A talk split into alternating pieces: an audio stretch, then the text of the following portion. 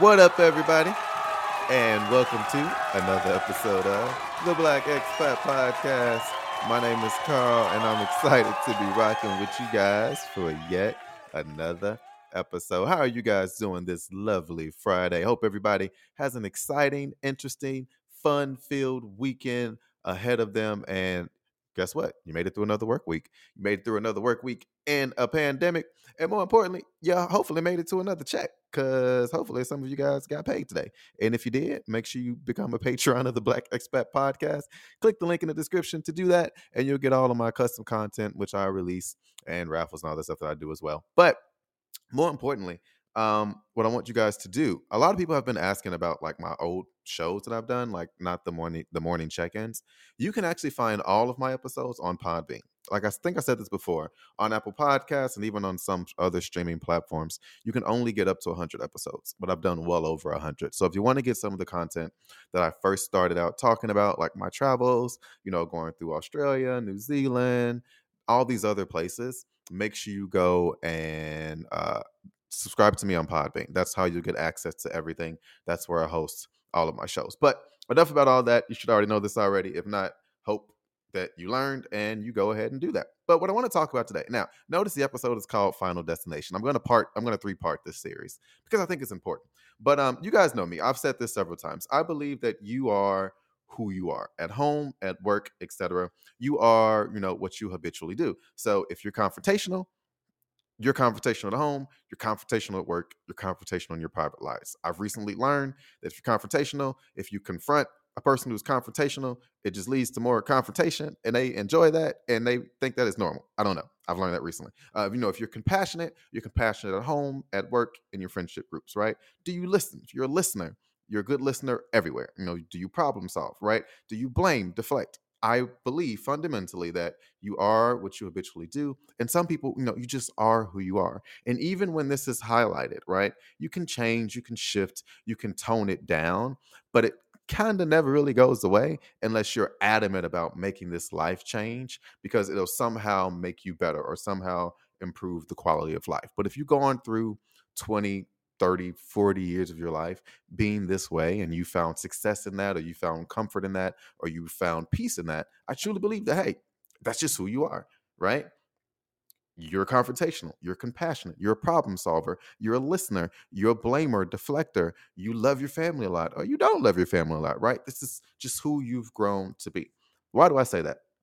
One of the things that I found, you know, in my transition back to America, and I'm very, very fortunate to, you know, I'm, I'm I'm rebuilding. If you've been following the podcast, you know that I'm rebuilding and going through a lot of different things. But um, I'm just very fortunate to work with um, work for just an amazing company, right? But more than that, I work for an amazing company with a good leader who happens to be younger than me, uh, but good leaders, right? Um, why do I say that happens to be younger than me? Because it's important. If you guys remember, you know, when I became a leader, a manager, a director in Taiwan, I was 21 years old, and I was leading people who were much older than me, right? And I always preface this by saying I made a ton of mistakes. I failed a lot, right? I was not perfect. I made a bunch of mistakes, but I had a vision. I was compassionate. I was always, and I've always been a good listener. I grew into becoming a good speaker, a good talker, right? Because I understood what people actually really wanted and needed and wanted to hear and how comfortable they wanted to feel because it's how I would have wanted to feel, but more importantly, because I listened to them. I didn't just listen to respond. I didn't just listen and then try to get my point across and change them to understand things from my perspective. I listened and responded in a way in which, okay, they felt comfortable walking away from that conversation, feeling like they were listened to and feeling like actual real change would be made. Right. But I know you're probably wondering, and I was kind of thinking about this myself. You know, when did I realize that I was a good leader? Right. And when did I realize, you know, the importance of leadership? One of the things that really led me into that was when I realized that leadership is a service, point blank, period. Right? You're helping, you're guiding, you're leading. It's a service. It's it's a high level, it's high level customer service, except you're serving the people who are working with you, right? And language matters. It's easy to say, oh yeah, they work for me, right? Because that, but that implies a sort of power dynamic. Like, oh, they work for me. I pay them, they do what I say no, no, no, no. People work with you because there is an option for them not to work for you, right? You think you do things for your children. There's an obligation there, a lifelong obligation. Again, still a choice and an option not to do that. Tons of shitty parents out there. But you guys get what I mean when I say that, right? So you work for, you work with people right, on things to help them grow their company. When you have your own company, you want people to work with you to help you grow your company, to help you grow your vision, to help you expand your ideas, right, and to and to function differently. Right. And I think that's those are the two biggest concepts I had to understand. You know, when I became a director, a manager, you know, even own my own bar, is that people work with me right? I want you to work with me to help me grow. Because if you're growing and if you're elevating and if you're changing, right, then that means so is my business. That means so am I. That means you can challenge me and I can challenge you. And by challenging one another, we can level up. Now, again, people with varying personalities can't deal with that, right? I think the pandemic has put a lot of people back into their box. What do I mean by back into their box? Some people don't like change. They can't deal with it. But more importantly, they don't like being forced or feel like they're being forced to do something. So to claim back that power that the pandemic took away from a lot of us, right? It took away a lot of our options to choose. We couldn't eat in restaurants. We literally couldn't eat in restaurants. We couldn't go to places that we wanted to go. We couldn't travel, right? And now jobs are saying you can't work here if you don't have a shot. It's taken away a lot of our control right? So what do we try to do to make up for that control? We try to control other little aspects of our lives. People, kids, boyfriends, girlfriends. Right? I want to feel like I have power again because the pandemic robbed us of a lot of that. Now, I'm going to talk about that in another show. That's that that's deep. But I really want you to think about like who are you being led by? What kind of leader are you being led by? Right? And this really shaped my opinion on the workforce. It shaped how I work. It also shaped it shaped what what I allowed, what my expectations were in leadership, and how I interviewed, right? By me being a leader, but I was also still being led, even though I was a leader. I was director, I had a principal. I was a manager, I had a director, right? I was a bar owner, I had customers, right? I always had um, someone that I looked up to that was leading me, that was letting me know what I needed to do. Now, here's here's why I say that. What kind of leader are you being led by? Like, really think about your boss, right? Um, and I'm going to give you an example of mine, and then we'll kind of dive deep, a little bit deep. You know, I keep these short into what it means. Uh, well, into what I mean when I say who are you being led by and why, and why it's really important. Um, and again, I'm speaking on it from an expat's perspective, but also my transition back, right? My re expatriation into the American workforce. Um, but my first boss, right? My first Taiwanese, my first Taiwanese boss uh, was um, interesting, right? Because again, I was young and I was a manager and she was my director, right? Uh, she wanted no responsibility. Um, sorry. So the first one I had, she wanted to delegate. Um, she loved delegation and she would assist, right? The first time. Again, I had the same boss twice. So the first time she was there, you know, she wanted to delegate, uh, but also assist. Uh, and she didn't want to deal with any of the hard stuff usually. She was really big on delegation and wanted to assist. She wanted to she wanted control and she wanted to help out when she wanted to help out not when you actually needed her to help out right? She would help out when she felt like ah, i could do that. She felt like she couldn't do that. It was delegate and assist. Like that was it. That's exactly how she was right? Uh, and then the second one. Um oh and also like she wanted not really she didn't want any responsibility but did want the praise right? So delegate and uh, and also assist. Um, but you wanted no responsibility, meaning something bad went wrong. Oh, it wasn't my fault. I delegated that to somebody else. That's their fault. But I will fix it because I'm the boss. Oh, give me the praise for fixing the problem that I created or I could have stopped had I been involved. That was her. Crazy as hell, right? I know some of us have had bosses like that. Yeah, I don't know. It's just a thing. It was crazy. I don't know how I flourished, uh, but she would also block some of the BS that was coming my way, but I also did a lot of blocking once I figured out how she managed. The second one, right? She ended up leaving, left in tears because principal said, You ain't shit. Long story short, I'm not even gonna get into details about that. Uh, the second one, uh, she didn't want neither. She just wanted to be happy because she had a very happy and privileged life. She had money, right? She was rich. She was like, I'm doing this to help out because the other girl left, and I think I can do it because I speak good English. And then she got the job. She's like, Man, is a lot of work. Damn, Carl, you actually be out here moving. All right, you got my trust. But she would fight for us when she saw things being blatantly done incorrectly, she would fight for us. She really would. However, she ain't do nothing. She was like, "Nah, you got it." Yeah, director Carl. Oh yeah, you got it. Don't worry about it. Yeah, yeah, uh huh. Yeah. Oh, we all happy? Woo, that sounds like a big problem. Yeah, everybody, let's just be happy about it. That was it. Like that was her complete management style. So that's when I grew as a leader because she wasn't trying to do nothing. So not that she didn't do anything. She was like, ah, that sounds hard. Let's what's the easiest way to go about it? So I would try to I would find the right way to go about doing things. Fine, whatever. And then I had th- another boss, the same one I had the first time. Shouldn't have been my boss again. Crazy story. I know I'm going to that. But she was the same, same person. Didn't change that much. Thought you did. Uh, lied. People don't really change. That's where I got this theory from. Uh, but she wanted more of the praise and respect without doing any of the dirty work. Right? Again, more praise and respect. Right? Because she's like, oh, I've been doing this. I'm older now. I, I deserve respect. Look at my track record, which was pretty crappy. Uh, but then when doing it, when I say dirty work, like dirty work means the tough, the uncomfortable conversations, right? Like someone wasn't doing something. Oh, Carl, can you can can you handle that? Oh, yeah, I don't mind. I mean, it's kind of my job. It's also yours too. Whatever. Oh man, something bad happened. I need you to be in this meeting with me because it's gonna be it's gonna be bad. Oh, okay. I feel like you can do this shit yourself. I got I got to teach, but cool. You know, do what you got to do, baby girl. You know what I mean? Like it was it was very much so like that. But whenever someone right, she front and center. Hey, yeah, that was me right? Oh yeah, yeah, our team. Oh, it's it's us. You went in that meeting when he was over there uh saying all the bad stuff about the kids and saying, "Oh, these little kids stupid." Like you went in that meeting, but you was in the meeting we saying, "Oh yeah, like the kids, they did so well. They got they got a perfect score. Let me get in this picture." Like again, much so like that, right? Again, wanted all the praise and respect without doing any of the tough stuff. Wanted to just X out the tough stuff. I know what you guys thinking. How did you survive? I didn't realize what was going on the first time. I got smarter the second time. By the third time, I was like, you know what? Nah, uh uh-uh. uh. i am gonna have my own stuff. I'm at my own podcast. I'm at my own bar. I'm gonna be the kind of leader I want to be because I'm tired of being led by blind leaders. Now, I have had good leaders along the way. I had great principals each time.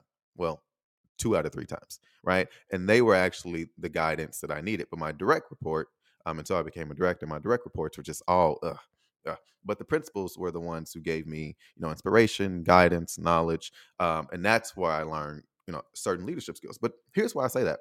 Um, you know, I was fortunate to have a dual system, right? My leadership didn't just stop with one person, but because of the things, the bad, the wrong things I saw that was done, um, and me having the patience and being abroad and having bigger reasons to stay where I was outside of work, I dealt with that. But I not only dealt with it, uh, there, no, there reached a point where I was like, man, I've been doing this for three years. What am I learning? Where am I going? How am I challenging myself? And while those leaders, where those leaders fell short, I found myself thriving in. Right? Like, oh, you don't want to deal with conflict. I, I, I can do that. I don't mind. I, I know how to have these conversations. Now, whether that's good or bad, we can debate that all day. But I learned how to deal with the tough things. So when the good times came, I was like, oh man, this is easy. I literally left my job to go seek another job when it got easy. Right? There was 2 years where everything was perfect. I had the perfect team from I had the best supporting cast. I had an all black team. Right? Sorry. They were black and uh, I think Danny's from Colombian, black and Colombian team. Right? They were just it was just an amazing team, and there were no conflicts. But every con no, sorry, there were conflicts, but conflicts that came up, my staff could deal with it rarely ever got to me. And when, but if, if it did get to me, the solutions were already done. And I literally left because of that. So I say that to say, like, who are you being led by and why?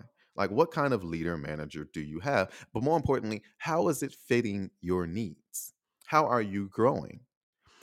And the last thing to wrap up, remember I said I want to bounce back to what I said at the beginning. Um, what's really important is the type of work environment that you create. I was at the peak of my leadership and I had and I was a part of great leadership experiences when the team was high functioning, when they all felt respected, they felt they were paid for what they did, they had their freedom, but more importantly the vibe when you walked into the office or logged into your Zoom call was good. Not just good sometimes, but great. No one felt like, "Oh, another day." Right? And it's very very very hard to achieve that.